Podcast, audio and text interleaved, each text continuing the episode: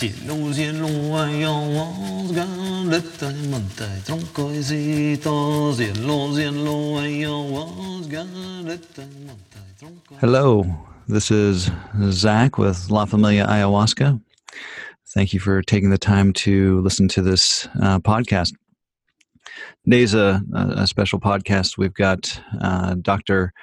John Sheely um, on the on the podcast, and as you may or may not know, Dr. John Sheely is is um, both Jess and I's personal coach. Um, he does many things, um, and part of the, the, reason we work with him um, as a coach is that he has uh, a background working with uh, preparation and integration around ayahuasca and psychedelics and so forth, and he he also has a uh, background in in psychotherapy and uh, integral. Is that right? Integral. Yes. Okay, integral psychotherapy. Is that how we would say it? Yes. Uh-huh. Yeah. So uh, on that point, why don't John? Why don't you uh, introduce yourself and and um, talk a bit about what you do? Okay. Well, Zach, thanks for having me. Um, well, as you mentioned, I'm a clinical psychologist. Um, I started out with um, just sort of the basic training, as most psychologists do fairly early on, probably 25, close to 30 years ago, I stumbled into mindfulness training and then started really appreciating the power of being able to step back and objectify our experience. That's particularly true with folks that have trauma or just about anything that goes on. And then that that sort of evolved then into working with people who've had psychedelic experiences. Because some of the foundation of that is to be able to shift awareness away from our sort of self-absorbed left brain everything's in a box linear type of thinking into a much larger view larger perspective and that perspective can be thought of really as you know like in the buddhist tradition and i would say the christian tradition any mystical tradition is the ultimate reality that we uh, basically are every all that is there's not a ideal i mean excuse me there's not a separate isolated individual here. We're part of all the unfolding mystery. Mm-hmm. That capacity to step back and have a broader perspective is tremendously powerful for folks who are trying to, to heal up old wounds or traumas. It's uh, sort of the foundation of any type of uh, deep spiritual growth. Hmm. Um, yeah, so, um, just kind of jumping in on that point. So, how would you look at um, the one's daily practice like meditation relative to uh, psychedelic experience. Uh, you know one's a big kaboom and one's a um, continual practice. Uh, can you kind of get into that a little bit? Absolutely. And I, would love to get into that. That's sort of the one of the key things that that I, I try to bring out into the world i think because i've probably the past 20 years or so i've been teaching my uh, mindfulness meditation leading you know three two, three, five day retreats and things like that. Sort of got away from that some years ago and started doing more kind of basic training around it. Hmm. Um, so there's the notion of of having the experience, like you say, the big kerbang, like we we can sort of rely on if, if we go into a well guided, well structured, and uh, safe ayahuasca experience, for example uh, sort of think of that sometimes as we're getting a helicopter ride to the top of the mountain. Mm-hmm. Okay, so what do we see from the top of the mountain? In in uh, Wilber's integral model, we we have an introduction there to causal witness and non-dual consciousness. Mm-hmm.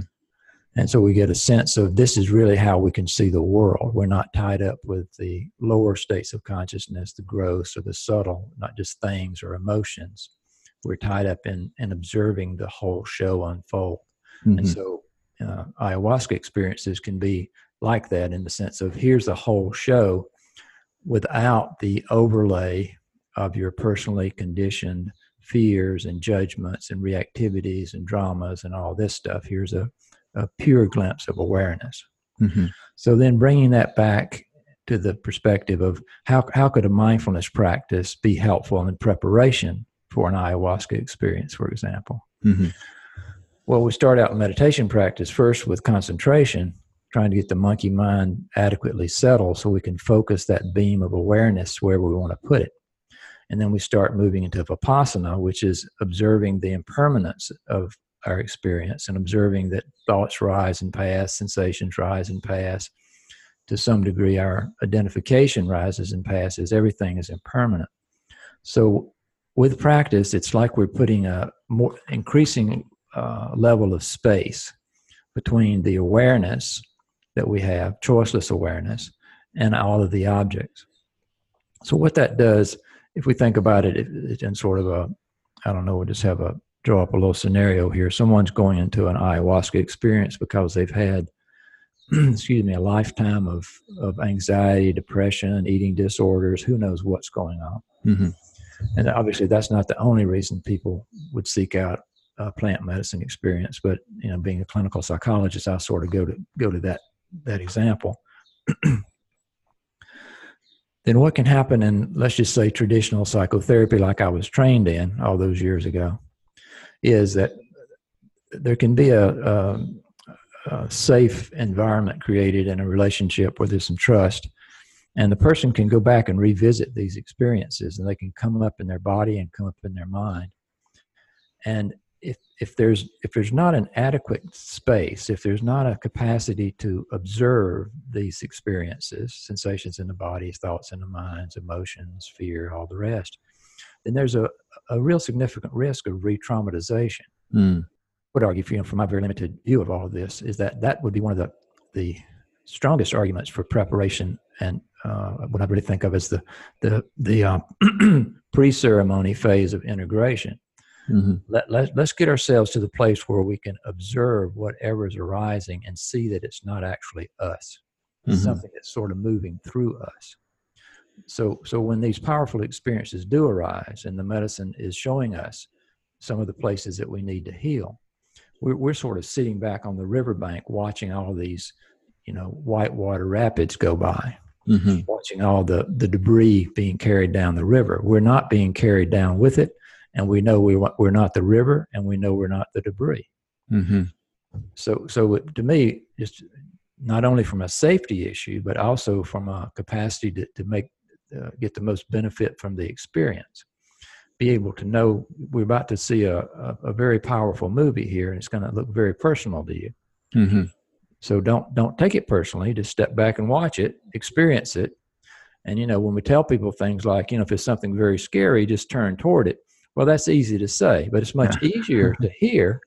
Much easier to hear if someone has a you know solid meditation practice and they say, "Oh, you mean like what I do when I'm on my cushion and I think, oh my gosh, I'm going to die. I'm going to die. My back's going to, you know, rip, rip out of my back now here. Spine's going to rip out of my back. You say, no, that, that's not it. Just turn toward it and relax. Oh, yeah. Okay. I got it. Turn toward it, relax. Turn toward it, relax. No problem. Huh. Instead of running away from it again. And what I would see in that is that's a, you know, ceremony example of a risk of re-traumatization. Hmm. And then on the on the other side, post ceremony, so folks who've gone in, they've had some powerful experiences. They have some uh, received some insights. They may have taken home a list of homework, you know, from Mother Ayahuasca. Said, "Okay, man, you need to do the A, B, and C here. You know, change this in your life." so, I, think really, that the, I mean, the gold standard of of integration post ceremony of, of ayahuasca and other psychedelic experiences is a committed meditation practice. Mm. Hmm where we're constantly working on maintaining that space. Another way to see that is, is we're constantly working to keep that view from that helicopter ride, the view we had from the top of the mountain, and realize that, uh, I mean, from my view at least, it's not that that the medicine creates these experiences; it's that the medicine allows these experiences. So we're actually moving to a, a, a reality-based experience that is not contaminated by all our conditioning. Hmm you know, that as we popped out of here, this little blob of protoplasm popped out here in our family of origin and our peer group and culture and all the rest and shaped ourselves up so we, we could survive. Who are we ultimately? Mm-hmm. Again, from my view, we're not the conditioning. Right, right. And so we, at some point in our life, if we're fortunate and have the resources and the insight to stop and say, wait a minute, I've been, I've been moving along a track here and I've been fairly successful on this track, but you know, I wonder who picked this track for me. yeah, yeah, yeah. yeah. So, so um, a couple of questions off of that, um, or what you just said. One is, I think there's a lot of um, misunderstanding in uh, our society as to there's so much focus on success when we do something and meditation is all about failing over and over and over and over again and getting comfortable with failing right, right. so um, was it uh, sharon salzberg who's a great meditation teacher um, who says the healing is in the return that is the return to your focus your your practice. Um, when we start to go uh, our thoughts start to take us somewhere and we return it's it's how we deal with that return. And um, so I'd like you to speak to that misunderstanding about meditation, what it is, and how you don't need its success is, is not the point so much. I mean, it, it is, but it isn't at the same time. And then also, um, for those many people, when they approach ayahuasca, they don't realize the importance of preparation and therefore they're they go into the experience and then come out and okay now we go they do realize they have to focus on integration so um you know maybe we can talk about not not necessarily um, we can encourage people to do the preparation uh, but we can't make them obviously but uh, let's talk about someone who went through an uh, ayahuasca experience and, and is just needing some good solid integration. So anyway let's talk about the meditation first. Sure. Yeah. Well i mean, I mean that's just a wonderful place to start. You know we have this idea of success and failure and, and when we do quote unquote fail at something, that's a wonderful opportunity to mm. observe our conditioning. See, our conditioning offer, particularly often, in, particularly in our culture here in the West, uh, that conditioning when we fail, you know, we we have a, a, an objective, something we're trying to do. We come back and we get like a, you know, a D D minus on the test or whatever, or even a B on the test. You know, then oftentimes what arises, what's being conditioned to arise, is shame. And so we have a, if you think about that from a neurolinguistic programming perspective, we're reinforcing the neural pathways that sort of give us a, uh, produce like a physical sinking.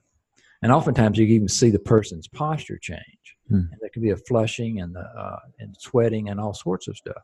So what we're seeing there sort of really is uh, is the the brainstem level of am I safe? Is there a sense of attunement? You know, it's it's basically attachment issue things being activated there. And and interesting enough that I, have just uh, worked with someone who's had a powerful. Uh, it was actually psilocybin in this uh, particular situation, but she came back. I guess it was two weeks later and said, "You know, I don't have that sinking feeling anymore. Mm. I, I don't sink into shame anymore." And that was one of the powerful things one of the messages that she got from the medicine one of the healings that she had during that experience um, and of course see that that's one of those paradoxes where we have to see our quote unquote failures from a new perspective mm. in order to be free of them because mm-hmm. as long as they're the same perspective then it's just reinforcing those pathways and we're just getting deeper and deeper caught in that same nonsense that ultimately has nothing to do with who we truly are. Mm-hmm. It has to do with the, you know, trauma is a word that's often overused these days, but it, it's traumatic to be a small child and get the message that you're not good enough, that mm-hmm. there's something wrong with you. Mm-hmm. Because from a small child's perspective, that can mean I can't survive in this tribe. So it's, it's, it, it has a lot of somatic, uh, you know, residue, I guess, if you will. Mm-hmm. So yeah, and then also in in um, meditation practice. I, I, remember, gosh, I don't know. I think I was on a five or six day retreat when I had my first little breakthrough, little uh, insight to like, wow, that's what it's like when the when the ego falls away. Mm-hmm. And then for the next three or four years, I kept chasing that experience, you know, further and further away. and so it's, it's a perfect example. You know, if we if we go in with this this sort of rigid type A, I'm going to be able to do all this stuff. It's just the opposite of what's needed, which is really surrender. Mm-hmm. You know, surrender to to your own higher wisdom. Surrender to the wisdom of the medicine. Surrender to the wisdom of the safety of the container, the wisdom of the leader. All of these things. Mm-hmm. So it's just the exact opposite of what we need to get the most out of the experience. Yeah. Uh, can I stop you on this on sure. this point? Sure. This this comes up so many times, particularly with we tend to work with a lot of Type A um, mm-hmm. entrepreneurs and business people and um, people who are working in I would say more mainstream, um, and they are trying to do it right, optimize, um, and it's we keep saying, you know, hey, these things that you do in your business life or your work life are actually counterproductive in the ayahuasca experience. And it leads me to something that I haven't been able to articulate. I have a sense that this work is taking these type A views, that is the view of the individual of trying to optimize, trying to get the most out of the experience, and teaching that that person the experience itself is teaching that person yeah the the drive and all the things that work in business and so forth is there's a valuable place for that. And this surrender this letting go this ex- acceptance there's a there's a, a larger place uh, for that as well. And we need to learn to balance the two. And that is optimizing. Mm-hmm. and it's totally counterintuitive Mm-hmm. Can you speak to that a little bit? So sure. So so when I work when I work with folks like that that are you know in in industry and corporate world or even you know serious athletes or whatever, uh, this notion of balance, notion of you know what what do we need to do? We need to uh, uh, bring a sense of balance and and, uh, and restoration into the mix. Um, the idea too is is I mean, no one, not even you know someone who's running a triathlon or whatever, they're going to to maximize their training. They're going to maximize their rest, and they're going to mm. you know make sure that they get the rest and distractions from their focus, you know, from their their little narrow focus of whatever it is they're trying to accomplish. Um, and sometimes that's sort of like using the problem as a solution to the problem. Hmm you know, I can do that sometimes, like with obsessive compulsive folks. Say, okay, so now we're going to do this. So at 7:45 in the morning, the alarm's going to go off. At you know, five minutes later, you're going to be on your cushion. You're going to stay there for 26 minutes, and you're going to get up. And so they sort of go along with their own old thing. You see, mm-hmm. to get them into the system of it. But then they sort of learn along the way. They say, well, I've got like 26 minutes here to sit. So what am I doing now? Okay. And they get little breakthroughs instead of trying to fight back directly against that sort of type A energy. Mm-hmm. Just kind of lay it out like, okay, yeah, we're going to we're going to maximize this experience. What do we need to do here? Well, we need to let go of everything. Just imagine that you've you've gone through this incredibly challenging trial, and now the uh, this period of this uh, trial is over, and what you need to do now is go get a massage, go float in a hot tub, eat some very you know nutritious, easy, easily digested food.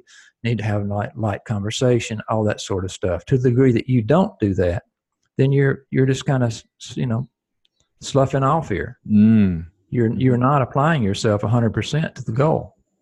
Mm-hmm.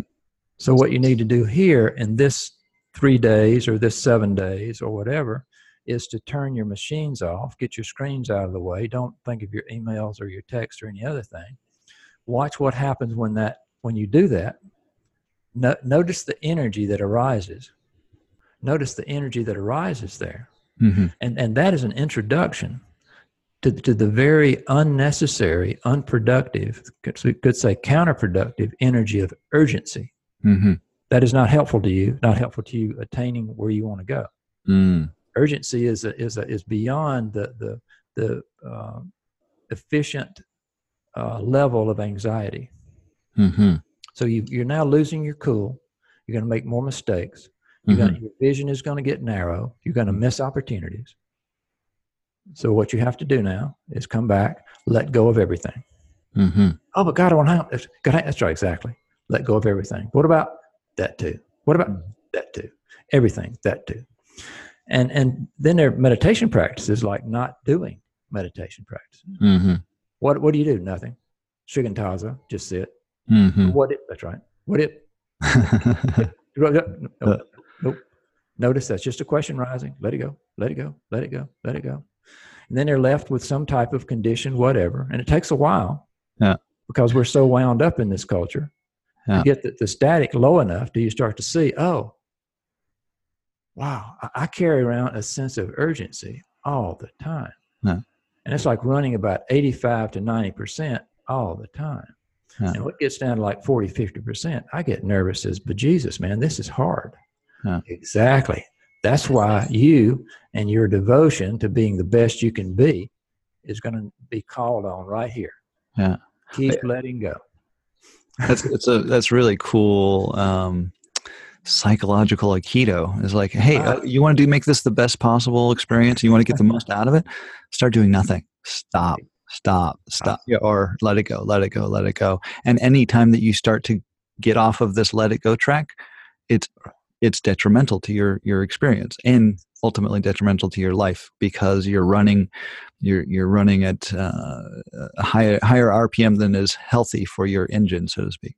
Yes, and I also use you know a lot of sort of technical uh, analogies, like the sense of uh, some of these things can be thought of as sub programs that are running in the background mm. that that are not helpful or productive, but they're running and they're taking up bandwidth.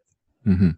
And we don't even we don't know they're running until we start shutting down some of the, the, the main programs that are taking up a lot of the bandwidth and mm. then they become obvious it's like oh I'm, I'm still i'm still trying to please mom mm. it doesn't matter that mom died six years ago. I'm still trying to i'm still in that in that role. I'm still trying to compete with my brother or whatever it is. Like that's ridiculous. Yeah yeah. 40, 43 years old. I should be a, a, a man or a woman. A sovereign being. A sovereign uh, right. Um, as we're talking here, something that came to mind about for for someone who's doing preparation, it's almost like, um, uh, particularly around meditation and or taking time away from doing a media diet, if you will. Um, prior to an ayahuasca retreat, uh, it is all preparation, right? And it's it's in the preparation.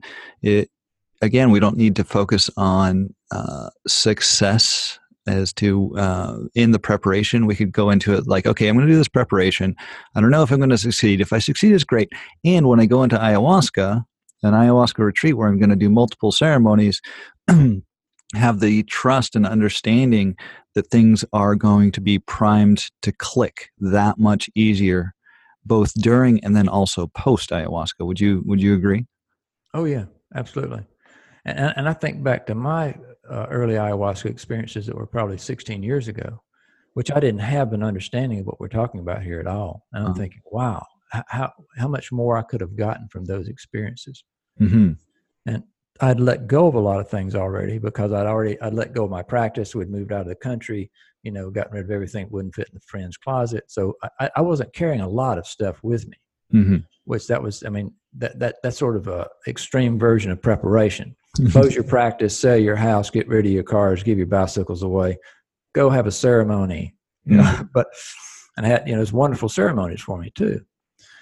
But that that sense of it's it's so counter in our culture. You know, this idea of the the most the most uh, beneficial thing in these experiences is to surrender completely, let go completely. Mm-hmm. It's like wow boy, that doesn't really feel right to me. I've got to try and do something. Yeah. Well, and, and again, that's that underlying sense of urgency that, that we're ultimately trying to, to free ourselves from. The urgency and uh, urgency is a very powerful sub program. It takes up all kinds of bandwidth, mm-hmm. narrows focus, and limits our creativity and all the rest. So there it is. It's going to be there in all sorts of shapes and sizes and flavors. And what is it? It's going to be some version of discomfort. Yeah and and ants. I got to go. Got to go. Let's try it. It's exactly bingo. You're very successful. You just noticed how difficult it is. Uh-huh. So I can't do it. Well, now you've just dug up a very limiting belief that's absolutely false. Yeah. of course, you can do it. You can do anything. Yeah. Yeah. Mm-hmm. Um, can you share with us your your experience when you went down? Because you you had a pretty interesting situation when you went down. Was it Peru that uh, you went to for your uh, uh, round of ayahuasca experiences? And you lived with the the shaman for a period of time, right? We did, yeah, yeah. We started out. Um, my wife and I started out doing some traveling, and we'd go and do some uh, Spanish immersion classes and things like that. And, and during that one of those experiences, uh, one of our teachers said, um, "You need to meet Alonzo," and he said, "Okay, hey, where's Alonzo? Who's Alonzo?" You know, and so we met Alonzo, and so Alonzo is a shaman, and he's a you know folks from around the world come and work with him. Um, Alonzo de Rio, and uh, uh, so we ended up um, that that was that helped us decide, you know, sort of relative relative, you know, f- uh, financial management's perspective, it's a financial manager's nightmare. I've got a 20 year practice in Tampa. What are you going to do? I'm going to shut it all down. We're going to go to out into the world for a while, maybe never come back. Uh-huh. And, and so that was some help there. And so we came, we rented a place from him, and that was my first ayahuasca experience was with him. And I, I've sort of, um, I tell people, well, you can kind of tell what you're into, one by the color of the medicine, Mm. And with him, it was sort of pink and it had a little bit of odd taste to it. And it was sort of like being high, like smoking half a joint or something back in the old days when half a joint was, you know, didn't have the THC they have these days. But mm. and he played music and it was all good and it was all great. I bounced around there for and then he had a shaman that he called in from for, for work with himself. So this is a shaman shaman. Uh-huh. So that medicine was in a it looked like a old, you know, um, I don't know, oil uh, plastic oil container and it was black and ugly. Mm. And honest, honestly, it, it, was six or eight months after that. I could just think of that experience and I could taste it in my mouth. This was like, ooh. Oh. and, and, it was, I, I don't, it, you know, it was a very powerful, it was a, a, you know, a strong ritual space that had had a lot of ceremonies in it. There were probably, probably, I don't know, eight or 10 of us from different parts of the world and uh, at one point, I, I was just dead. I mean, I, I, knew I was dying, and I was lying there on the floor. I could feel the heat uh, coming out from my fingertips. You know, I was just dying. Okay. And then I got the message you need to ask for help, which is something that I have traditionally been very, you know, slow to do. Mm-hmm. And I, I did. And so here comes the ancestors. They kind of circled around me, and I felt, you know, felt their support. And what seemed like hours, I don't know how long it was, but I finally made my way to my feet, made it out to the pit latrine. I had, you know, a, a plastic bag for the, what was coming out the front end, and the pit latrine was coming out the back, and it stayed there for I don't know how long I was, but it was mm. amazing. But I was not jumping around and dancing around the next day. It was a, it was a pretty big whack. But but I saw the power of that. You know, it was like wow. So, and within the next few weeks, I think it was actually in the next few days, um, a friend we'd made there in uh, in Pisac uh, said, "Hey man, I'm going to go go in the jungle here, and uh, you know with uh, with Teo." And uh, that's uh, that's the uh, Amazon, the Peruvian Amazon. That's on the other side of the country. Right, right. I said, "Oh yeah." I said, "What what's that going to look like?" We were going to go in. It's back. I think it was eight nine days, and have four or five ceremonies. And I said, "Oh yeah, let's do that." Yeah. So then, you know, that's that's that's going over there to that little river town and getting in a uh, I don't know twenty foot wooden boat with an outboard on the back. The peque peque, the little yeah, lawnmower motor with yeah.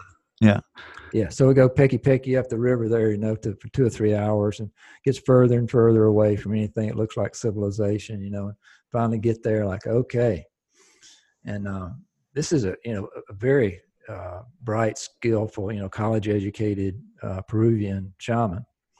And uh, so we had all sorts of uh, auxiliary and preparation practices. You know, we had smoke cleansings and we had things that we, uh, as if we actually needed it, we had things that would make us throw up and all sorts of stuff. And then the right. ceremonies were just incredible.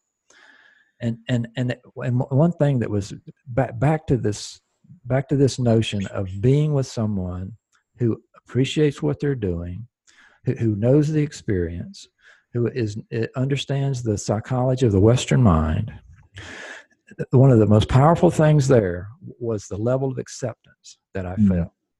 I mean, you know, the the diarrhea, the throwing up, the all the rest. So I mean, I, am just an absolute uh, you know, a putrid wreck by the time I got stuff all over me, you know, by the time the night's moving into the morning, you know, and, and there, there's no nothing like, man, you should clean up or something. It's just everybody's just hugging, and it's just the the whole community there is singing and essentially praying for you, you know, mm-hmm.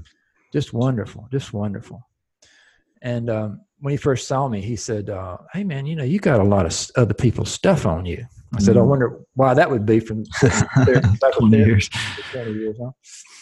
And yeah, it, it was just amazing, amazing. And then um, and also you know just the i mean it, it's it's sort of it's the only experiences i've had that are uh, that that much in the culture uh-huh, uh-huh. You know uh-huh. the women and the children and the the village and the you know the ceremonial space and um it's just um i don't know. I i, I don't i don't know how that um how that can be brought into you know the american energies. I, I, guess folks do that. I've just never experienced it. I've, i think i've sort of been spoiled by yeah you got to get in a little tucky tucky go up the river there till you get away from yeah you know, there's nothing here that's going to remind you of america yeah yeah yeah yeah well the, uh, that's kind of we're, we're a La Familia ayahuasca is, is um doing our best. We're, doing something similar, albeit different, because we're not in, in, the Amazon basin. We're down in Guatemala, so we're definitely getting you out of your normal zone. And then, then the family part, we got that. but although you know, it is, it is, uh, you know, we, we always say that we're our our experience from that cultural standpoint is quite different than the uh, the the down in the jungle, and um, there's some advantages to to what we offer. Um, you know around us being westerners versus uh, you know the, that cultural connection is a little bit uh, easier to relate to. But that said we always suggest people uh, encourage people who want to go to the jungle do it. By all means do it. Yeah yeah. Well, I mean, the, the, the thing about the family, see, like like you mentioned, the thing about the family, the thing about the the language, the thing about the common culture, is you know, when you when we understand that that trauma and injuries that occur interpersonally, which is virtually all of them, unless you're attacked by a grizzly bear. No. And even if you're attacked by a grizzly bear, you're not going to end up, you know, being wigged out when you meet somebody in the mall. So, so, virtually, uh, you know, it's fair to say virtually all of our traumas, the things that are really severely uh, creating a lot of severe suffering for people, are relationship oriented. And the idea is that those traumas need to be healed in relationship. So it's a huge thing to yeah. to a, a, situation where the, the person has the, the language, they, they know the, the um, way of, of um, sending a sense of um, connectedness, you know, with the eyes and the, the jokes and all mm-hmm. the rest, and they're sensitive to things like uh, the shame network and things. You know, some cultures don't have that. They don't have that problem. Right. Remember the Dalai Lama talking about when somebody said, um, having issues with their mother, it's sort of like, well, what what would that even look like?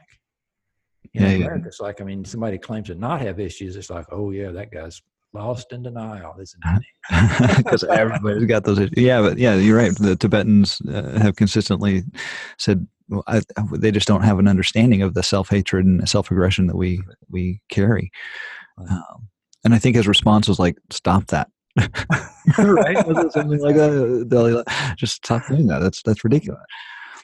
Which you know, which is interesting from a, such a skillful guy. All right.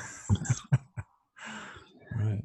Cool. So, can you um, kind of walk through when someone approaches you to work with them? You obviously you go through a thirty-minute um, get to know you session but then what is what are some some things that you key in on um, obviously everyone's going to be different based on what you pick up from them but can you kind of give us a general sense of your protocol yeah sure yeah and, and what you're mentioning there is, is i offer a free 30 minute zoom chat for basically anybody that wants it mm-hmm. anybody that seems to have some interest in in working with me and um, get a sense of what i'm about and all that so so basically you know bringing the the psychotherapy piece and the, the training as a psychologist into it I, i'm looking for what's underneath what is obvious. So so folks can come in for example and say they have an issue with um, gosh, what could it be? Often it, it's it's all it's all over the map. You know, they can say I have I have anxiety, I have uh, a history of depression.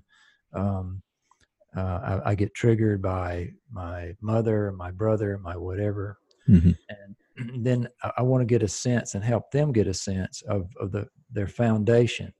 What what is um, what is anxiety and depression? If we look look at it from a developmental perspective, attachment issue perspective, what happens in the first 18 months or so in their life, and get us and kind of lay that out. Like, you know, do you did you feel safe? Did you have a sense of attunement? Did you feel like you had help with affect regulation, understanding the difference between fear and anger? Did you feel like you were received with joy in the world? Did you feel like someone had had your back?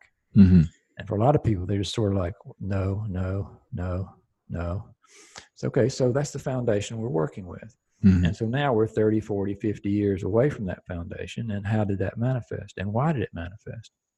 Well, because you're creative and intelligent and determined, you're you're going to find a way to find be healthy and safe in that insane situation. You're going to adapt.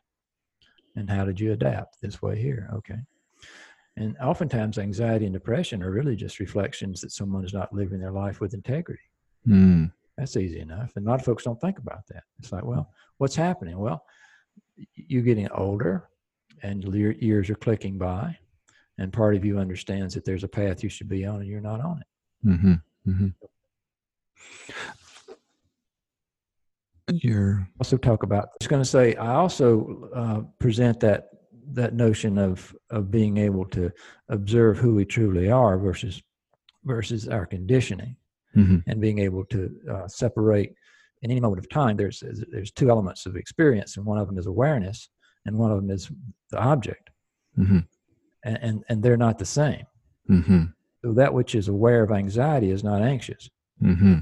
And if we identify with the anxiety then we identify with anxiety if we identify with awareness we identify with awareness mm-hmm. and that's sort of a thumbnail sketch of what we're working on in a contemplative or mystical experience of what we get in ayahuasca experiences. Mm-hmm. Let's just take the conditioned narrowness, smallness, fear, take that and let that fall away, give you an experience of what you truly are. Mm-hmm. Mm-hmm. mm-hmm. Yeah, that's uh, something we we often say is that you know anything in the ayahuasca experience, anything that's quote unquote negative in the experience, it's not ayahuasca as much as it is you. And ayahuasca bringing to the surface to look at as an object to be released. And we need to be aware of that it's not truly actually uh, it's it's not the awareness it's just the, the, the object and then once once ayahuasca cleans uh, helps us clean that out, whether through an easy process or a tough process, um, then we get to experience her directly, which is awareness dealing with what I would argue is awareness, awareness yeah. looking at, at, at itself. Um, metacognitive position. Yeah, yeah. Mm-hmm. Um, but okay, so so that's your general approach, and how? What's your protocol when when someone comes to you after? Let's say they didn't do the the pre retreat or ayahuasca experience or psychedelic experience they come to you like hey i just had this gigantic experience. Yeah. um, where do you start with that same you know where are you at now and then what are these conditionings and so forth? How, how do you go about that? And, and that, that happens with some regularity and i, I welcome that, uh-huh. that, you know and it, it runs the gamut. It, on, on the good end or the um, i don't know good's not a good word to use i guess but on the the end that um, is just sort of light and fun and um, you know we're not trying to minimize harm i guess is folks come in and, and they want to talk about their experience with someone that can relate to their experience. Uh-huh. and, and can relate from a you know psychological perspective of, of mirroring back to them that's very healthy. It's wonderful that you did that. Oh that look at that insight you had. What are you going to do with that? Blah blah blah you know? Uh-huh. and so and and that's uh that's a good part of what happens and and then you know with the folks i see and then there are even in that experience there can be something that comes up um, that um, like you said just a minute ago this thing of it's either going to happen easily or it's going to be difficult mm-hmm. and, and and it's one of the things that I wonder about, one of my little hypotheses I run with is, and it, I, I, I, seem to have some evidence for this from the folks I'm working with. That once you go through a difficult healing experience, mm-hmm. then it kind of becomes easier after that. Yeah. Even if the experience is more powerful and more scary and more whatever, it's and it's like you you you know now that this is sort of what's going to happen. It's going to unfold this way, and on the other side. And I've heard people describe that sort of as well. I'm there, and the emotions are going everywhere, but you know, I'm not upset. Yeah, yeah. You know, they they're like they're comfortable with their discomfort. Yeah, yeah, yeah. And and and to get back now on, on your question, and there are folks that come back and and they've had some bad. I, I would say a combination of lack of adequate preparation lack of adequate attention from the the facilitator that they had mm-hmm. lack of connection with them because again maybe they they're peruvian or maybe they're whoever they are and and they're, they're not tuned into the subtle right and um and they come back and, and they could be pretty distressed because now some things have come up that they weren't aware they even had or weren't aware it even happened uh-huh. but it, it hasn't been integrated it hasn't they, they didn't get through the other side of it they backed away yeah. So I would see them sort of as having a um, some level of, of a re-traumatization of that experience. Uh-huh. Uh-huh. And um, that that's you know yeah, and th- then work with that. Yeah. You know, work with that. That that that's the other end. And then in the middle would be people that have had insights that are troubling to them and they take it personally. Uh Okay. Uh, and and they they take it. Li- I'm sorry, literally. Actually, would be the word. They take it literally instead of metaphorically, instead of symbolically. That that this is uh, uh, it's just too late now for this or something like that. That message may have come. Well, I mean, it, it if you interpret that like it's too late now, I should just give up. But interpret like it's too late to worry about this particular question that you have or this particular maybe you wanted to be a you know, professional linebacker, and now you're 64 years old. You know, you kind of need to let go of that one, buddy. Uh, yeah. You know, there's something, and, and, kind of convert that literal interpretation into a more um, helpful interpretation. Because, I mean, my my bias and, and belief is is that nothing harmful is going to happen here. Yeah. The, the medicine is not going to come after us in some kind of evil way to kind of, you know, destroy our lives or make it more miserable that doesn't mean the experiences are going to be fun, easy to understand, and not, you know, scary as hell. Yeah. From time to time, at least. Yeah, and it, that it's interesting what you were talking about. We we too um, tend to see a um, if if someone goes through a rough experience um, one night, and this this is part of the reason we do multiple ceremonies rather than just one, is that the subsequent night um, it will be easier is a strong word because it may not be easier but they, they're able to deal with it better. Um, and the other thing is is that the, that first strong or difficult night i should say um, is there's a lot of work being done as as unpleasant as it may be that work once it's done for some reason in ayahuasca our experience would love to hear if you agree. Our experience is that once that work is done, it is done. Mm-hmm. Uh, for for uh, particularly going into the next ceremony. Now we can always recondition ourselves. Mm-hmm. the mental yeah. patterns are still there, but that energetic uh, right. gunk that we clean out during a difficult experience, that's gone. You know, we can. Yeah. Um, and so the subsequent night one, we kind of learned how to dance in a new way with ayahuasca during that difficult time. And then, oh, we're back on the dance floor. Oh, this is much smoother. Um, and oh, oh, there is still some stuff here. We've done a lot of work, but there's still some stuff either remaining from that previous experience or, oh, we've got some other work to be done. Uh, oh, yeah. Going on here. Yeah that, there's so many there's so much so many different points of what you just said i'd like to respond to but the first was as you were speaking i was just reminded of how perfect my experience was started out with a light experience so uh-huh. i went in easy to surrender then gets you know basically am killed and then but still realize you know that i'm getting a lot of good stuff out of this go back in and by the time i get to the jungle i'm not sweating the small stuff yeah, yeah. and a lot of healing happens and this notion that that when the healing happens the healing happens and it's done absolutely But yeah. what's not broken is the is the habit energy and the personal habits that people live out in their life.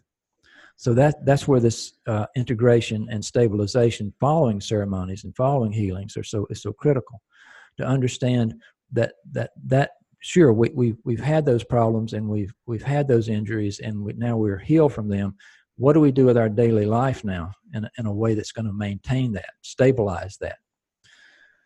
And sometimes that's as simple as well you got to stop you know getting drunk three days a week. You got to mm-hmm. stop you know um, cheating on your wife. You got to stop you know cheating in your business. You got to you know reel, reel yourself in around um, you know watching horror movies or things that you know create a lot of fear in your mind or whatever. A good meditation practice would be wonderful. A good martial arts engagement would be wonderful. Mm-hmm. Some type of discipline that, that is an embodied practice, qigong, mm-hmm. um, all these things. So we need we need to learn to to be who we have just discovered ourselves to be. Or we're going to fall back into being the person that we have believed ourselves to be, have been told we are, and all that stuff. Yeah. Absolutely because and, and it's so wonderful those those few days weeks months following ceremony just to be free. And my experience of it and I, I, I think i hear this in other folks too is it's not that it's gone it's that it's more like it's on the other side of the street. So i see that person that used to trigger me for example and i, I can see well there there's some stuff there. I'm not triggered. Yeah huh. It's almost, and, it, and then it's almost like it's happening to someone yeah having to someone else. And like the person i mentioned earlier all these emotions and fears and things were happening and she said i wasn't upset. That's not upsetting me. Uh-huh. it's an, another another kind of flashback to the ride to the top of the mountain. What happens at the top of the mountain? We're resting in pure awareness. Uh-huh. is pure awareness does pure awareness have fear? Is there urgency here? Is there even hope here no, hmm. no, it's just simply being and the richness and fullness of being, the interconnectedness with all things. Where are the boundaries? There are no boundaries. It goes goes out as far as the edge of the galaxy, as if there could be an edge of the galaxy. I'm as related to that tree as I am to, to anyone else because it's breathing out, I'm breathing in. I don't have to hmm. think about this, I'm experiencing it. Cool. And my wife does this work with um, forest bathing, which is a way of uh, sort of stabilizing this view in nature. Mm-hmm. And we're so cut off in our Western culture these days from nature. It can be like you go out after and after, and it's what I, I like to do. The folks I work with, go out after your experience and just really open up to what's around you. Mm-hmm. Mm-hmm. And just just be be with this, particularly on you know time like this, springtime in Kentucky. Wow, just be with this amazing unfolding of life. Have the direct experience. You are not separate from this. Yeah. You are absolutely, part of this is every leaf on that tree. Yeah. Yeah. Amazing. Yeah. Yeah. It's, it, we, we talk about um, um, how ayahuasca, it's removing those blockages. And we talk about them as energy blockages that um, keep us separate and and I think you mentioned this earlier and then then people are surprised post retreat both uh, surprised generally in a positive way, but they're also they get a little freaked out. How like oh I can feel everything like I, mm-hmm. now I, I and it includes both the the wonderful positive stuff, but then there's some unpleasant stuff that it's part of the part of the deal. Yeah, you're more sensitive now, and and there's some responsibility and and uh, that goes along with that. You know, mm-hmm. um, it's it's always fun to kind of talk because we we do you know we get people who uh, you know, ask us uh, about integration afterwards as well. Um, and obviously we, we respond and, um, with, with things like, yeah, yeah, you, meditation practice will help you with that. Um, and so much of that integration practice, even with the help of someone like yourself, um, is discipline, right? And, and doing, doing the work because the healing is really, I don't want to say it's all one's own responsibility. Eh, eh, we need help a lot, um, but a lot of that eh, requires us to do through our own efforts, right?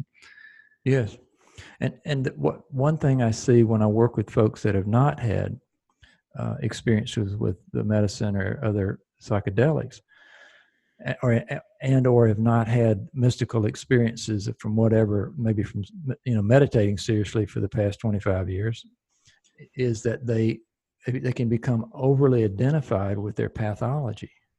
Hmm. And, and it's like, you know, who would I be without my anger? Who would I be if I wasn't a raging alcoholic? Who would I be if I wasn't bipolar? And, and so it, a, a, really honest and uh, I would say essentially impossible to deny experience of that like psychedelics can give us like no that that's not who i am because i can see it it's across the street mm-hmm. Mm-hmm. i mean that's the thing about objectification I mean, if I can see something, then I know I'm not it. Mm-hmm. You know, I, I, can see my lamp over there. I know I'm not my lamp. I can see my thoughts. I'm not my thoughts. I can see my feelings. I'm not my feelings. I can see my old habits. On and on and on and on and on. Yeah. But but it's not just the person. You see, the person goes back into a system. So they show up back at home, and I had this conversation with a young man just the other day.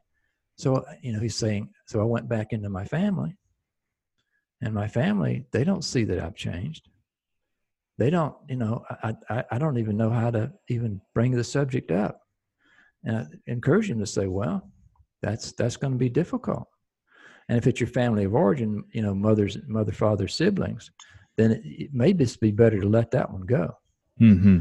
But if it's someone you're in a committed relationship to married with or children whatever and i've had a number of these conversations folks that say I'll just do it and won't tell my wife, I say, man, you really don't want to do that one. Yeah, that is that is that is insane.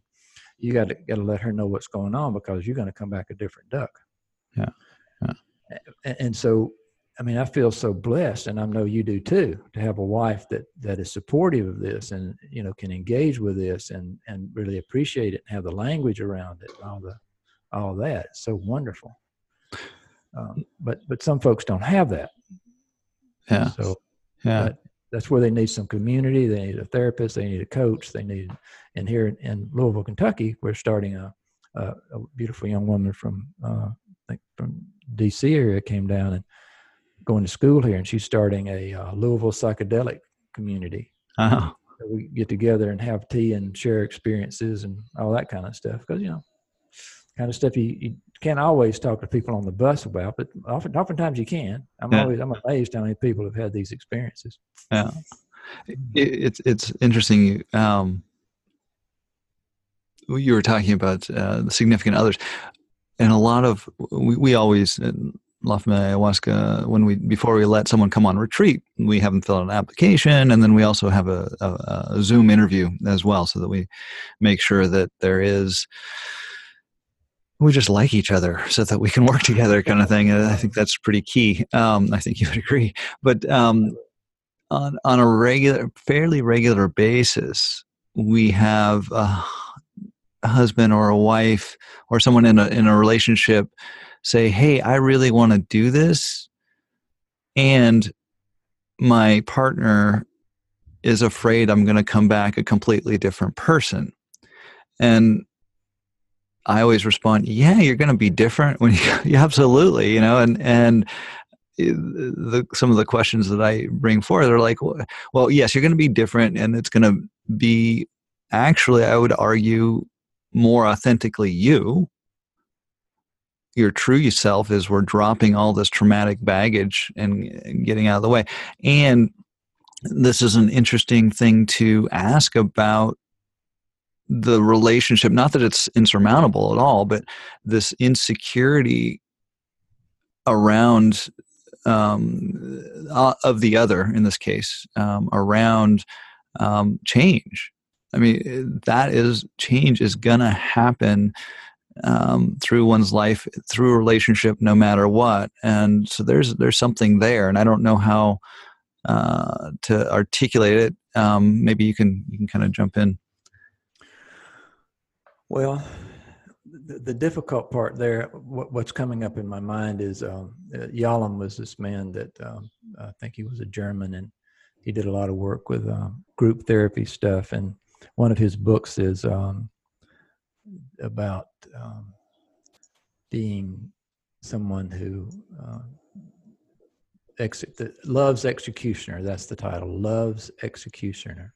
Huh. So what he's pointing to to there, and, and what I see a lot is the thing about relationships in a modern world where we have uh, one is our lifespan is not capped off at about 35 like it was a you know dozen generations ago we have opportunities now um, we can have one relationship or five we can be married multiple times all sorts of things that simply weren't true in the past um, when we start out, oftentimes the relationship is built on sort of mutual insecurity. Mm. For example, if we look back at that um, attachment issue questions, what happened in the first 18 months, two years of life, for someone who didn't feel safe, then they may find somebody that's big and powerful and, and carries a gun and, and is bully and beats up people and say, I feel safe with him. Mm-hmm uh, and if it's a sense of attunement and connectedness, then they might connect with someone, for example, in the worst case, might most scary case might be a borderline personality disorder where their boundaries can just go to zero. And the sex can feel like just unbelievably union with all that was ever created until the, flip, the switch flips the other way. Hmm. But the notion is is that we're all coming together with a very limited self understanding of who we are mm-hmm. how we got to be where we are, what our true values are, what our gifts are. And, and we're marry, marrying more or less or partnering up in a significant way. Um, I mean, in the ideal sense, we're doing that to discover who we are. Mm. A, a, couple of ways that people are in the world, and one is people that are growth oriented, and they go out and, and they, they want to grow and change and challenge themselves and they're people who are safety oriented. They want to keep everything the same. Let's don't rock mm-hmm. the boat. Mm-hmm. And they might have learned that in their family of origin, whatever. Obviously, learned somewhere. And so they come into a place of sort of uh, homeostasis or a settled place in that relationship. Mm. And in one person, I see this, you know, with some regularity. One person, and often it's the female and, and the folks I work with they they've been turned on now and and, and they want to figure out who they are and why and where they're going mm-hmm. they're growth oriented and the husband may be safety oriented and i think the truth to that and what i tell folks is you know if you really if you really uh, invest yourself in discovering who you are and living an authentic life.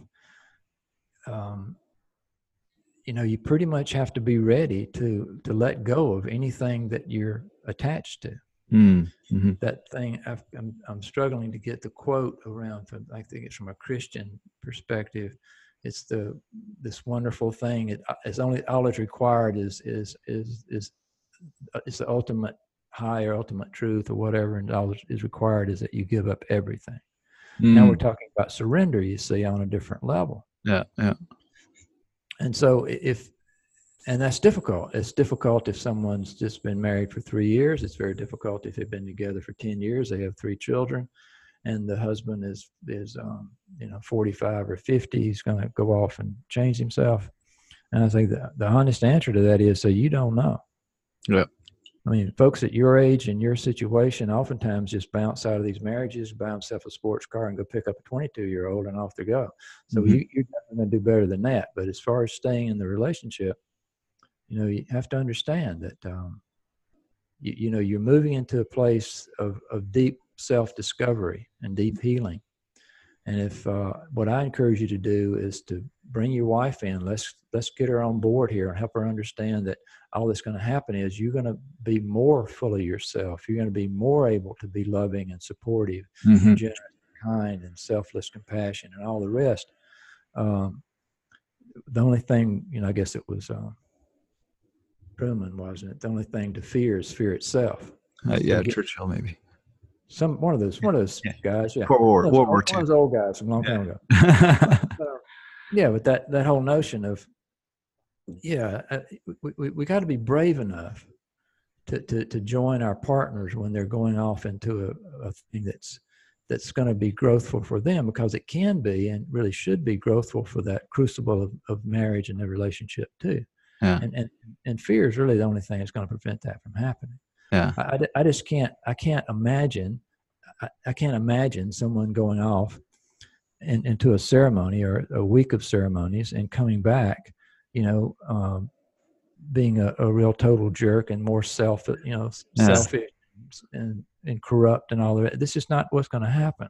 No, no, and that, that's our that's our experience. Is um, the only time the relationship falls apart is if there was questions about the relationship before the the ceremony um, and usually it's not marriage i mean I, I, don't think we've ever had anyone go home and, and end their marriage it's always been like a girlfriend or boyfriend that was just kind of like on the edge anyway and right. um, so yeah mm-hmm. Okay so so yeah we kind of got on the negative end of uh, some relationships there, and, and we did, you know, again in our experience, La Familia ayahuasca experience, the generally what happens is um, the partner goes through the ayahuasca experience and they go home and the the, the, the partner is like, "Holy cow, you're a wonderful new person," um, and and and much more open and communicative, and everything just sm- flows smoother. Um, and as I mentioned before, if there was if the relationship was already kind of funky to begin with and it was just a matter of time um, it, ayahuasca experience can help one kind of just go okay it's time. Let's just go our separate ways. But i've never seen a divorce over ayahuasca personally. Um, with that said um, wh- what about on the more positive side that you've seen oh yeah well i mean the, the positive potential here is, is tremendous in the sense of if if someone you know when we when we're thinking but now about integration as as also the preparation side of integration mm-hmm. if if a couple comes into a, a powerful cer- uh, ceremony a powerful uh, experience with medicine then uh, and they, they understand what the potential is that we'll we can we'll go in here together and surrender to this experience and we'll come out with all sorts of insights about ourselves individually We'll have insights and understandings about how we got, came together, what's keeping us together, and how mm-hmm. we can shift in a very productive way into a higher level of functioning. Which is, if we look at relationships over some period of time, I don't know what the number would be, but let's just say take 12 years, for example, there, there's some transitions that happen there. Mm-hmm. You know, mm-hmm. they talk about the seven year itch, you know, where there's a sort of a time there where one or both partners are sort of looking for something new in the sexual arena, for example. Mm-hmm. Okay, if you understand that that's a, that's a essentially a developmental stage that's that's coming up or or has passed through or whatever else and you go in and you say now let me let me just open here to this experience and deeper understandings of where that's coming from let, let's find a way where you and I, this, you know, the, our, the two partners can work together to, to address that energy in a very productive way. Mm-hmm. So what I see actually, the healthy version of that is, is their sex life goes to a deeper, more intimate, more connected way of, mm-hmm. of exchanging there. So it's like that, you know, that you mentioned earlier that that folks talk about being so open and so sensitive and so you know they're they're sensitive to their their they hear better and they see better and their their physical touch is is uh, uh, awakened. Mm-hmm. and so you take that into a committed sexual relationship man you can have some fun with that one. Yeah. So why not? You know why not? Mm-hmm. and then and then as you move on to you know later later in life and testosterone levels start coming down and the you know the urgency to catch and breed everything that can be caught kind of phase into a different place too. Mm-hmm. Now, what are we going to do with this one? Okay, well, let, let, us go have another visit here with Mother Ayahuasca and get some guidance on this one. Mm-hmm. Mm-hmm. Yeah, mm-hmm. absolutely. I mean, I, I think it's just, uh, um, you know, again, feel very personally blessed to be able to participate in that level of relationship mm-hmm. and and just see folks that are um, that can and I, I, work with folks that share that journey. I work with other couples that that share i work with with couples that share that journey. And so i see that as a very positive thing. Yeah. Yeah. Well it's it's, it's funny because when i started working with you um, we talked about having um, Jess come in and, and you mentioned how you know it's a powerful crucible when it's you know coach and and and I don't know what do you call me, a patient. Um, I, wouldn't call you that. I might uh, call you a client. Maybe I don't have patience. Client. There we go. Uh, coach and client. And uh, however, it's an even more powerful crucible when there's a partnership uh, in, in involved with that that coaching. and so I imagine it's a similar situation with uh, uh with with uh, ayahuasca um, in terms of that crucible is that much stronger. Um, and in in personal experience, um, ayahuasca is very much. Uh, this is kind of esoteric, but the, the message received is ayahuasca is very much about family. Really likes the family. Really likes to have partnership, um, and and you know, she wants life to continue. She she's life supporting, and and that's guess what? That's how do you do that? Uh, family, partnership, and family. There we go. There you go. Right. Right. Yeah. Well, and, and, the need for that. I mean, there's there's so much focus these days uh, on the realization that addictions, for example, mm. the foundation of addiction is a loss of family, a loss of community, loss of sense of meaning and purpose and connection in life. Mm-hmm. Mm-hmm. That's one one way. The twelve step programs and other like refuge recovery and other programs like that uh, give folks a sense of purpose and connectedness. But we just think about how far away we are from just a few generations ago. Even my father's generation, you know, grew up in a household with seven or eight kids. He's 10, 9, 10 years old, out killing rabbits with his slingshot, and he brings that rabbit in. It, it, they eat it that night, you know. Mm-hmm. So it's like even as a little boy, and even earlier than that, he's out there planting corn or getting water or helping with the, you know, dressing out the hog or whatever they're doing. You know, active participation in, in the in the the very livelihood. Mm-hmm. And then we go into the industrial revolution. It, the fathers go off to the factory. They come back tired and angry. Separation from the family, mm-hmm. alcoholism, mm-hmm. all the other good stuff. You know. Yeah. So yeah.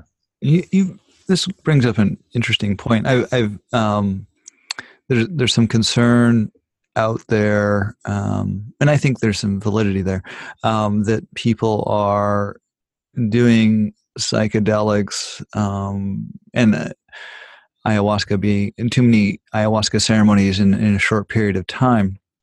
Um, and when we look back at uh, indigenous cultures, they you know the the shamans or the medicine people would obviously be doing more, uh, would be doing ayahuasca and psychedelics on uh, whatever plant they're working with on a regular basis, but then um, the general population would just do. Um, you know, one for uh, rites of passage, and, and maybe if you got sick or, or, something like that. Um, so I see the point, but I also point want to point out that in indigenous culture, you didn't have the pressures, the anxiety, and so forth of our modern day culture. So I want to, I, I, would put forth the idea, and I'd love your opinion, your, to hear your thoughts, that there's somewhere in between, right? We, I would look at it like now in our culture, um, we're getting, we go through an ayahuasca retreat, we clean a bunch of stuff out, then we go back and we actually kind of it's two steps forwards one step back over a period of time um, that can be supported though through other practices like meditation and so forth. Uh, and the, the booster shot of another ayahuasca retreat um, is actually appropriate in a lot of ways. And then we have this other group of people who are going to do it more regularly. Um, i mean we're at la familia ayahuasca we're really careful about keep making sure people aren't using it as a crutch, but rather if people are interested in and using it more as a sacrament, um, as a they're almost they're almost studying the medicine, to, but not quite like an apprentice, um, and that can be healthy too. But there are but then there there are those who are who doing it all the time, all the time, all the time, and they are getting ungrounded and and and uh, things are going sideways. We don't see it that much with La Familia Ayahuasca because we're careful about it. But I'd love to hear your comment on all what I just said. yeah, yeah. Well, sure. I mean, one one thing I appreciate about what you do and have respect for your organization and and your your leadership is just what you're saying there is that is that you're not trying to attract people in to have you know one ceremony and two weeks later have another ceremony and do that you know for the next four years mm-hmm. it's, you know you come in and, and do what you need and then now we've got the whole notion of it's, it's an individual path. Mm-hmm. And someone may actually need that. They may need to come in and do 12 ceremonies in a, I mean, 12, 12 week retreats in a, in a year. Mm-hmm. Don't know. Don't know. Just don't yeah. know. Yeah. Because, you know, folks, you, you come in not only with, I mean, this is, this is my, you know, I guess I've, I've drank the Kool-Aid on this, this view of the world is that we we don't we don't just have our own personal um, karma to clean up. You know, we have uh, this again from a, a, young woman who had a, a, very deep experience. One of her insights was, we suffer and we heal because the universe needs to heal. Mm-hmm. And I've gotten that too from uh, elder in uh, the Lakota tradition when I had opportunity to work with them up in South Dakota. Is that this stuff goes back further than we can ever imagine. Mm-hmm just like we've inherited our, our, our opposing thumbs and our vision and our body, we also inherit this bundle of of trauma. I mean, from mm-hmm. genocides and all the rest. So it, it, may be people, it may be a person's path that they they just need to stay in the medicine for who knows how long. Mm-hmm. And then it may be for someone else's path that they do more like what you're describing, where they they go in they they get the healing they come out stabilize that healing go back in deeper healing another layer of the onion come back out stabilize it. I mean that's that's what i see would probably be more common for someone who's not you know um, i don't know how to say it someone who doesn't hadn't been hospitalized in a psych ward you know doesn't have you know um, frequent suicidal ideation and all this sort of stuff just a person that's trying to deal with a manageable load of um, um, personal karma that they're trying to burn through and clean mm-hmm. up. Um, absolutely, but I mean that's where I think you know, like the interviews you do and the connections that you make with people, and then be able to make those recommendations on an individual basis. That's all we can do. Mm-hmm. Like people ask me sometimes, you know, coming into psychotherapy, how long do you think it'll take? I say, I have no idea. Yeah may just we, we may we may you may get all you need from this thir- free 30 minute chat and I, I have no problem with that. You know that's wonderful and then you know and come back in a month or you know a year or whatever happens. Um, because i really want to avoid the idea that there's some particular path you know I, I like this notion of there's only one right path buddy. There's one right path. There's not two. There's just one. Get that in your stupid head now. There's just one path and that path is yours yeah. It's not like anybody else's path, it's your path. So mm-hmm. if you find yourself adopting somebody else's path, you need to watch out for that one. Mm-hmm. Mm-hmm. Or, someone, mm-hmm. or someone proselytizing that path and trying to, con- it's essentially a control game, yeah. control and yeah. power. Yeah. Yeah, but but it hurts people, you know, to be mm-hmm. and and to me it's like you really need to respect that that that on one level we are individuals. We do have our you know, from a Christian perspective, we have our individual cross to bear, our individual mm-hmm. collection of karma that we have to work through. Mm-hmm. And it's different for everybody. And we have different resources and different family of origins and different experiences and different resources. And so, you know, what, what can we do? Mm-hmm. And I think one of the neat things about these ceremonies is that uh, generally they're going to be, um, people are going to be self-select to them. You know, mm-hmm. They're coming because they're being called to come. Yeah. And that's um, you know, I, would I would hope you wouldn't get a lot of people in there that say, you know, I'm here because the you know the court system said you either go have an ayahuasca experience or you jail. Of course, one day that might happen. They might, of course. So, say this, what this guy needs is he needs a good, you know, good uh, seven day ayahuasca retreat. check, check, back with the court when you get back. Where we are. I mean, I really, but I don't know. Yeah. Um, yeah, and this this brings up another point is um, I think there's a lot of uh, uh, we love ayahuasca and we see a lot of great transformations with ayahuasca, and I think that there is, um, and I understand it may be coming from a place of somewhat desperation. Um, you know, in terms of healing, ayahuasca, like in terms of physical healing, um, someone comes to us and says, "Hey, I got this thing. Mm, will it heal it?" I'll be like, "I don't know. I'm never, you know, physical healing with ayahuasca. That's not the. It's frankly not what ayahuasca was used for traditionally. Um, there may be some emotional releases that um, you know that are attached to a physical healing. We've definitely seen that. However, mm-hmm. we don't propose that you know it, it, it's going to come through, uh, particularly around lower back issues. For some reason, we've seen a lot of that. But again, we, this is not a um, you know, we we definitely shy away from any physical healing. Um, and then we feel very confident around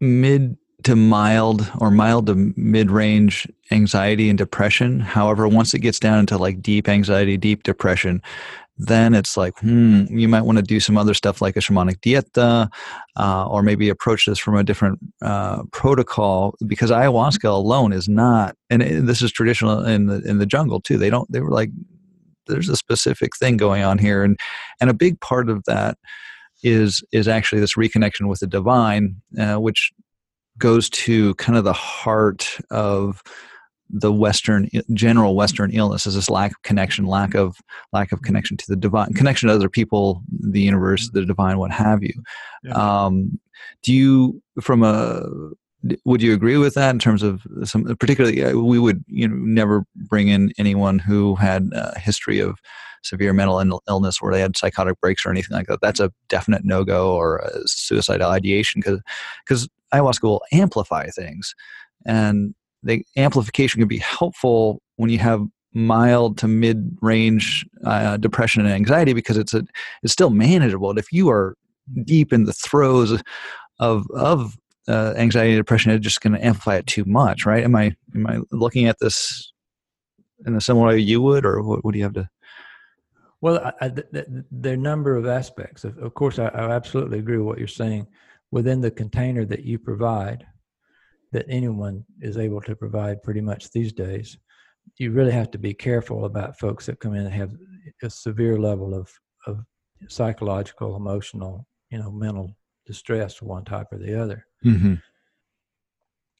That's where one thing that I encourage to do, like I've just put it put together a page uh, on my uh, web page on my site. That's uh, I think it's called uh, "Preparation for a Psychedelic Experience," and uh, one of the paragraphs there is um, test the waters. Mm-hmm. And one of the ways I encourage people to test the waters is going into a sensory deprivation tank for like 90 minutes. Do that six or eight times over the next few weeks, and because that'll it'll tell us about the anxiety, claustrophobia, that kind of thing. Mm-hmm. My thinking there is, man, if you can't go into a safe place, close the lid, and be in the dark and silence for about 90 minutes, then that's you need to let's before you do any serious work here with psychedelics, let's mm-hmm. let's get to the place where you can. And that would be more the work of objectifying those components of that experience and back basically becoming comfortable with the discomfort and all that. And this other side is a part that that is really kind of disturbing to me because um, back in the 60s 70s they there were some folks that put together like a community i think it was in california it would be a logical place for it and they took people like out of the back wards, you know, just hardcore schizophrenics, folks that were just really severely on the high level of mental disorder. Mm-hmm. And they basically kept them in a community and they gave them a sense of purpose and connectedness and all these things. And it was amazing how these people came to function in that. Mm-hmm. Mm-hmm. And, and of course, you know, the powers that be don't like that much because you don't sell all these good psychotropics to these people that are well adjusted and all right. the rest of the politics around it. But I, I, work with, with a few of these folks and I, I just get little glimpses of it that says, man, uh, what that person needs is a stable environment where mm-hmm. they can they can flow in and out of their you know if we saw that like on a scale of 1 to a 100 they can they can be sort of at an 85% level of function. They drop back to 45 and up to 85, and maybe they go to 25 for a day or two. And our culture just doesn't have room for that anymore. Mm. So allowing them to the freedom to go into in and out of that space without judgment, and people right. going, "Oh, there, Tommy's going through his thing again," and just be like, "That's a, oh, right. interesting," yeah. and then he'll come out, but no big deal. Or or sit down with him and say, "So, Tommy, what are you seeing?" Mm-hmm. Well, man, you know, I mean, like the trees, you know, you, you hear the music of the trees. Not right now, Tommy. What are they saying? Oh, just tune in, man. You know, whatever it is, you know, it's kind of, it's not, it's, it, he may not even be crazy at all. It may just be off in a different, his uh, left brain and amygdala may be kind of put to sleep, like one of the things that psychedelics do for us. Mm-hmm. But, you know, to me, it's just sad that, that, um, but I think it's true. It's just this. It's another sad reality. Like they're, you know, half the people of the world live on two dollars and fifty cents a day, and those types of things. There are people digging through the trash to try to get enough food to eat for their kids and all that. And part of it is there are people with situations that I sense are um, manageable, but the level of resources that you'd have to bring to that just not available. Yeah. And it's like, man, that's just, mm. Yeah. I'm thinking of, you know, it's just um, like the starfish story. You know, the two guys are walking on the beach. They come to these thousands of starfish and that are obviously going to dry out and die if they don't get in the water. So the guy starts tossing the starfish back in, and the other guy says, "You can't do anything with these starfish. You're not going to make any difference here. There's a billion of these guys." And you say, "Well." Threw one in the water and said, "Just made a difference to that one." Mm-hmm. Mm-hmm. and we got to let the rest go. Yeah. You know? Yeah. And it's something that certainly the Peace Corps had taught me some of that. That they're that everybody is not going to get on the same bus. Yeah. Some people aren't going to get on the bus at all. Yeah. Yeah. And and I don't know. I mean, I, I would I would love to think.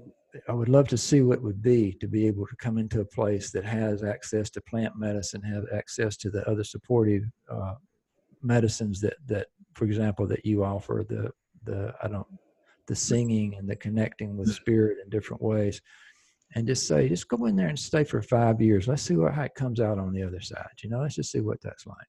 That'd be 'Cause I- fun. That'd be great. And, and and I really think a lot of these folks would come out in the like the eighty five percent level of function. I think Mm. they'd do fine with it. I really do. Yeah well, and with with five years, you know, we wouldn't start them off like, "Oh, you here, here- Oh, you arrive on Friday. Let's go straight in." Let's go straight in." Nah. Exactly. Uh, they'd have plenty of time to you know take it nice and slow and and yeah. um, so, you know ease them Did- into did- did- whatever did see- appropriate. Yeah. I'm wondering if you saw any examples of that when when you were living in the jungle. of people who had, Yeah. I guess, quasi psychosis. Yeah. Um, you know, if, people in the community that were sort of marginal that would be. Um, yeah, not.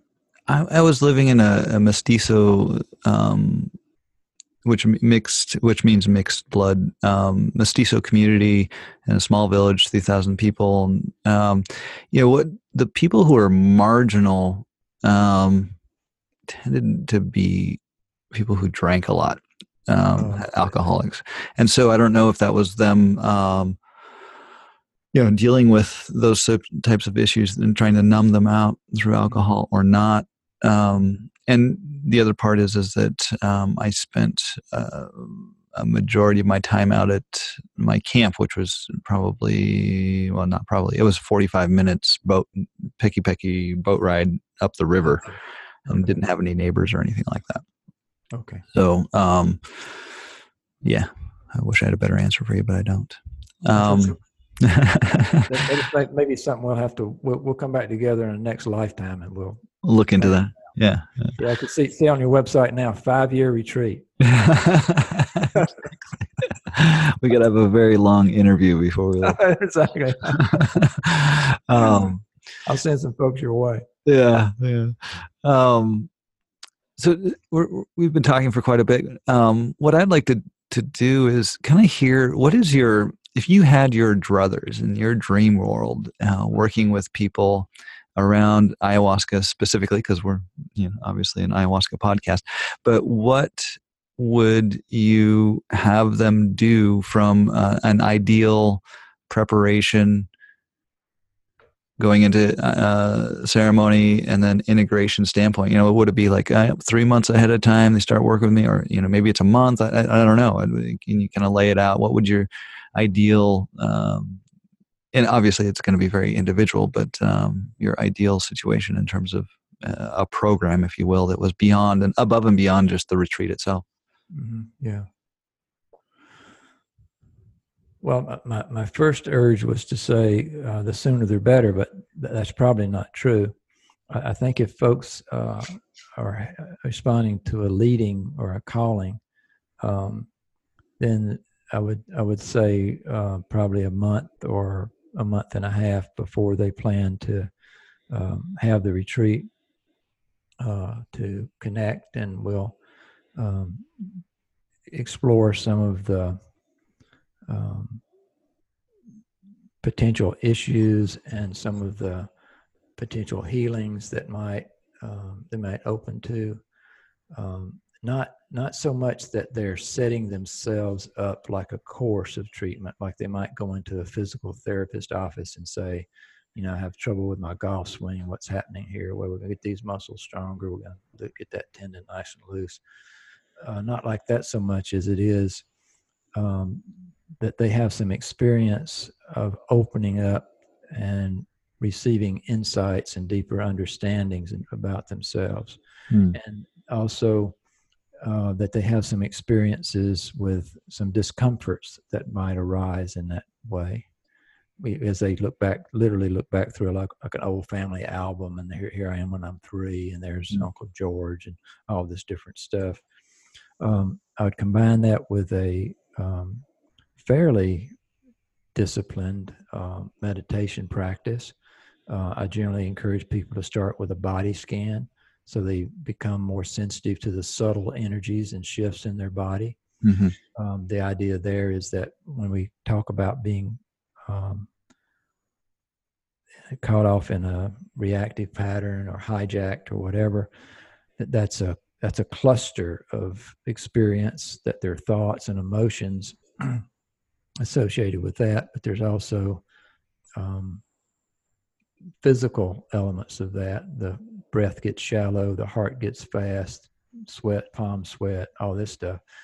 Tension be, develops in the eyes and the face. And so, if we can shift our attention away from trying to think our way through it and instead sort of relax our way through it. Mm-hmm. So, we, we notice the tension in the eyes, we soften that, relax the jaw, deepen the breath, and just let go. So then they would, and also have them test the water some. Again, sort of my um, gold standard to that would be find yourself a good, you know, float tank and put yourself in it for a while. Mm-hmm.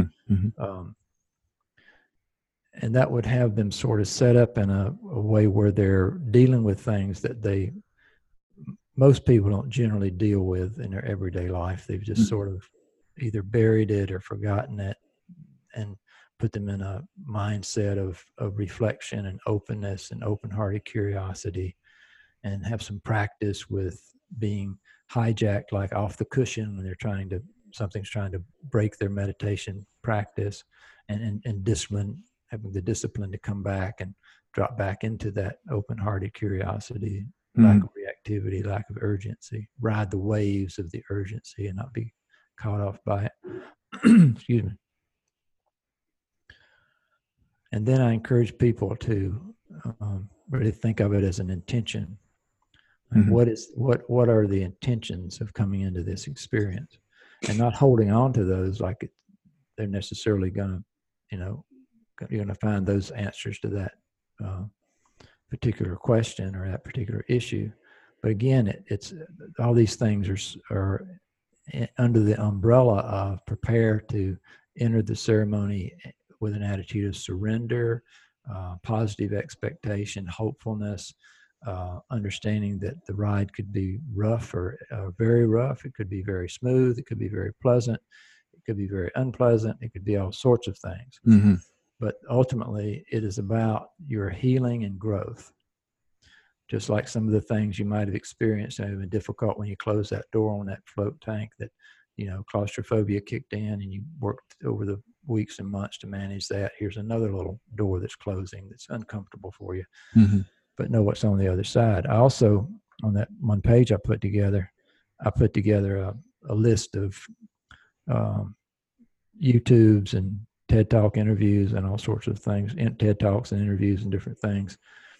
That's based on the idea that, like from Ken Wilber, uh, talking about the the importance of having a cognitive map and understanding of what we're doing and why and, mm. and how and all this. So we are not um, don't just go in there with the wrong set of expectations or mm-hmm. uh, unrealistic expectations and the rest. Um, and this one is one that I'm starting to work with more um, slowly just to see how it goes. But the idea of doing um, reasonably heavy microdose and combine that with a float experience. Mm. And I don't even know if that's a good idea or not but mm-hmm. it's just um, because I, I, don't know. I, the, the number of the folks that I'm, I work with, their first experience was the most powerful in a lot of ways. Mm-hmm. So I don't really know if it's a good idea for folks to that are not in a week long ceremony Mm-hmm. to, to actually have a, a, a taste of a psychedelic experience.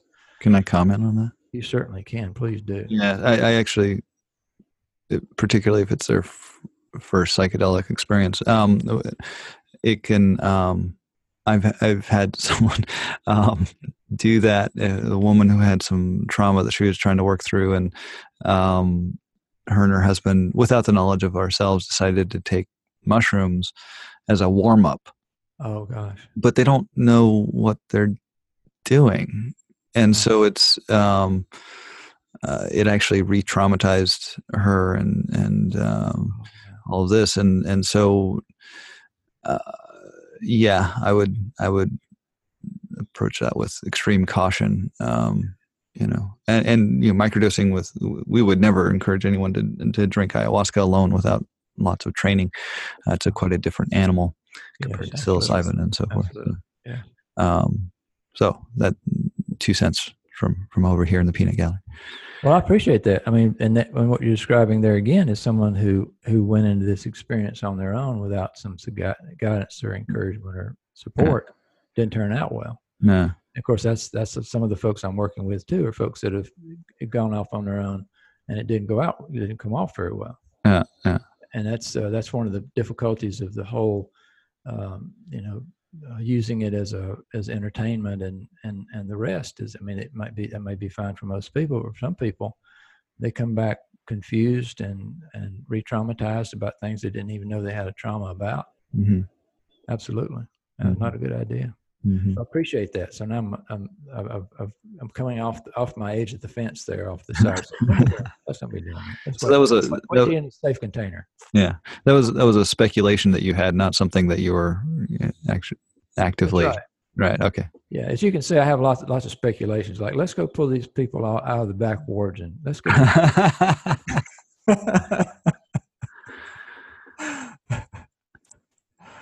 yeah, you know, I don't know. I just Yeah. kind of part of my personality. I'm always looking at the next, look at things. I wonder if that would really work. Will work, yeah. Yeah, it's just a- but the logistics of a five year retreat with the people coming out of the back wards would be significant but may, Well, possible I but I turn that over to you. I decided. I, Yeah. didn't- I, I don't know that the paper for you. What are you talking about? I don't do the- so okay so continue on your your, your um your preparation and integration preparation. model Yeah, yeah. So so that would be you know, and I tell people too, encourage people. You know, I have um, uh, on my website under mindfulness, there's a free guided meditation and starter kits, and so there's six or seven different guided meditations, and I say you know you can find these anywhere, but if you use these, then you're going to become more uh, accustomed to my manner of speech and my voice, and you're going to be matching that with being relaxed over and over and over and over and over again. So then when we connect either through Zoom or you come into my office and I say, so, so George, how's it going today, man? And then you sort of drop in and there you are. Yeah, yeah. You know, it's not, primes the pumps and, and yeah, now let's, let's start work, you know. Mm, mhm. It's just not, it's not difficult at all. And I've had people, you know, that back in the in the day when I used to give out, you know, these plastic CD things. That, you know, I used to give out CDs instead of now. Of course, it's all just digital. You know, I send people links and they Huh. download it. So you know, someone called you know, from probably 20 years ago and said, you know, I, I use I use your that CD every night, you know, to go to sleep. Now I, I've lost it. You know, got to do something. Okay, well, just click on this link. You know, be okay. don't don't stress out too much. It'll be all right. Yeah, that, that's sort of an example of what we don't like to do, but it, it kind of feels good when it happens. Hmm, hmm. Yeah.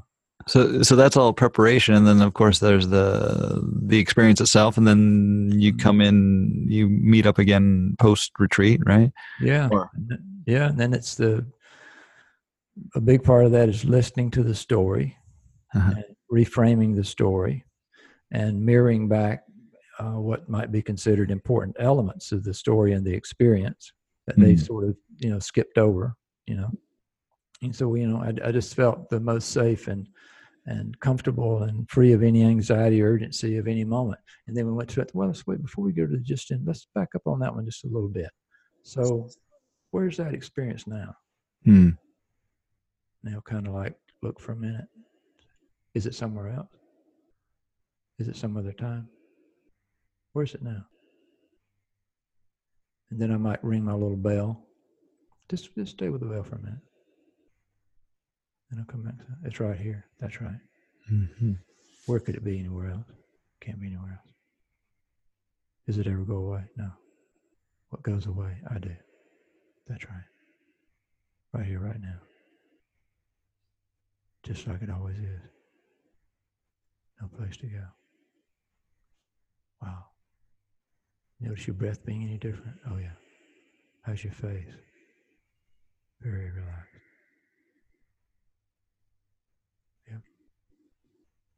We'll hang out there for a little while. So now let's just go into your, you're mentioning you have some challenges with your business. Yeah. So let's just, just stay with them for a minute. You see that little wave of energy that just flashed there? Yeah. Is that a problem? No, not a problem. So just watch that for a bit. So that would be stabilizing the view. hmm So we, we, we attain the view. Through the ceremony.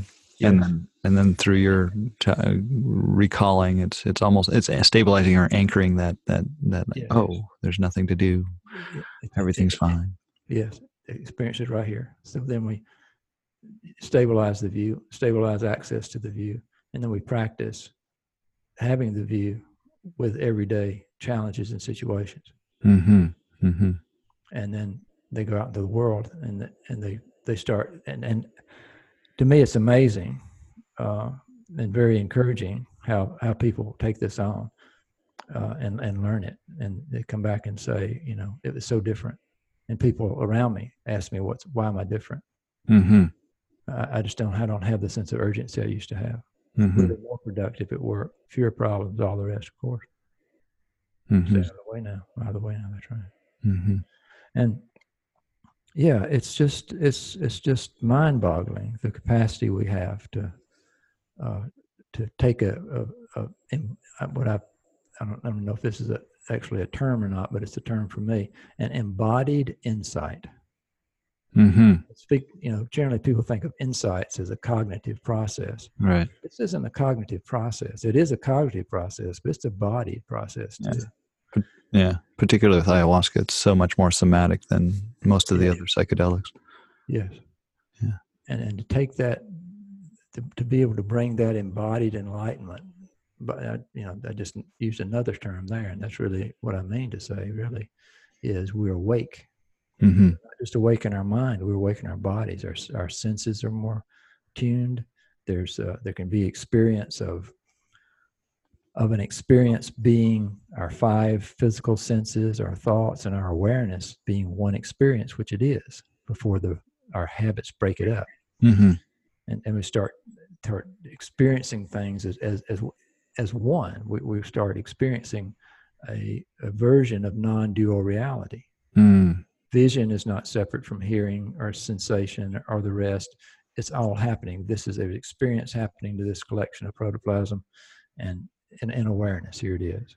mm-hmm mm-hmm And then th- that becomes a practice of going out into the world and saying, instead of dividing that person into uh, that's a bad person or an ugly person or a beautiful person or a whatever person, it's there's just there are people everywhere. mm-hmm You know, I noticed that with the birds. I say, oh, that's just a robin, just a robin. Well, if that robin happened to be in like Anchorage, Alaska, they'd be saying, hey, man, so that robin up here, you can't believe it. No. Nice. You know, I saw, saw a grackle yesterday, like, wow, that's a grackle. Is that any more special than the starlings or the, or the you know, all the, the little wrens and sparrows that are out there? No, they're really not. I mean, they're all these beautiful creatures, you know. Mhm. And that's what we do with people. That's what we do with ourselves. I have this, you know, it's like, come on now, wake up. Stay, don't just wake up, stay awake. yeah Don't just stay awake. Stay on this process of cleaning up. mm-hmm You know, in this this um, integral Zen tradition I'm in, you know, we talk about wake up, clean up, grow up, and show up. mm And my, recently they've added a mess up in there too, except they don't they don't use mess, they say something else. Huh. And because, like you say about the mistakes, you know, it's not Oh, mistakes. We don't yeah. make it's not mistakes we're doing. We're just like when I used to be when I was seriously suicidal in my young years, you know, when I would ride like dirt bikes and do free form rock climbing and stuff like that. You know, the thing about dirt bikes is, well, oh yeah, oh you didn't did you didn't wreck today, so you're not riding today. Maybe you'll come back and ride tomorrow because you're, not riding, you're not riding. Okay, well, you didn't wreck, you didn't do it right. You're not. For you always stand. Just you did. You, they did where it's comfortable. They did where it's comfortable. Don't push the edge. Yeah, yeah. Right. Yeah.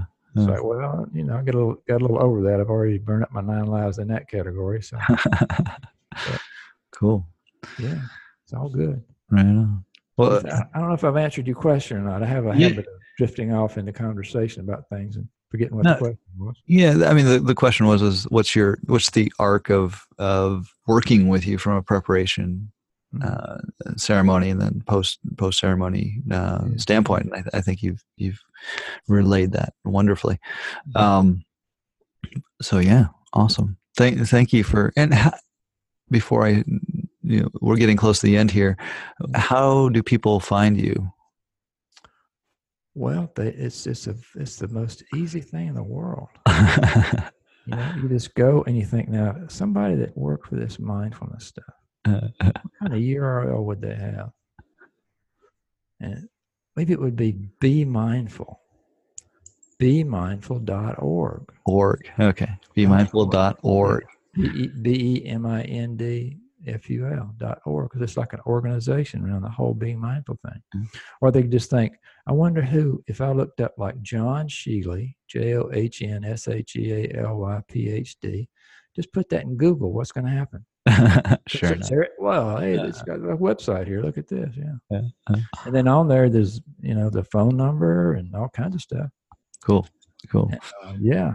Oh, yeah. they could find me on maps. I find a lot of people are finding me on maps now. I'm in one of those uh, list of folks that help people get integrated. So, right, Ma- maps being the uh, the multi. Go ahead. Multidisciplinary Association of Psychedelic Studies. Right, they've done a lot of work with MDMA, and they, are also very interested in ayahuasca. They are. Um, so, so yeah, they, they've been in, in it for like thirty years.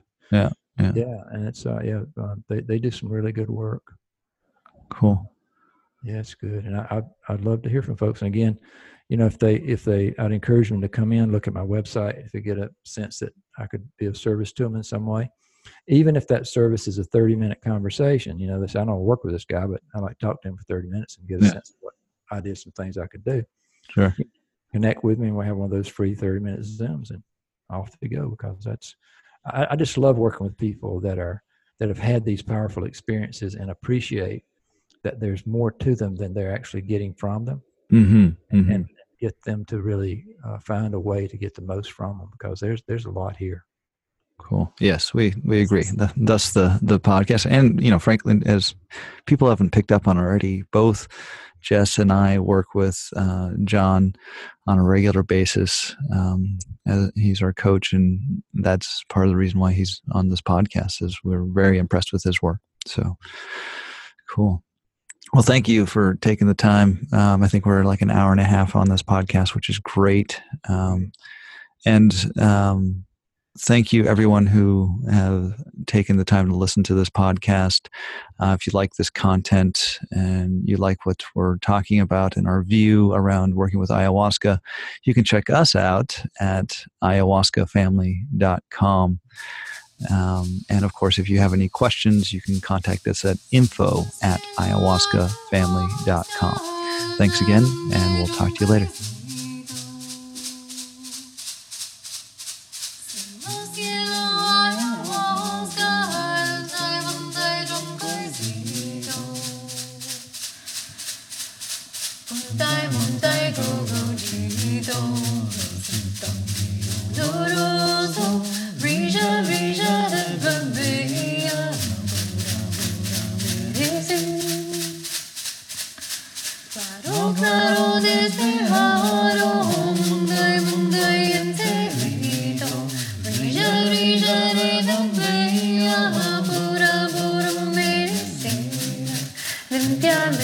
cuerpo es delito.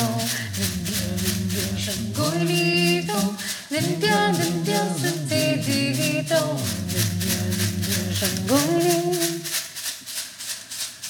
Pero su medicina, amor.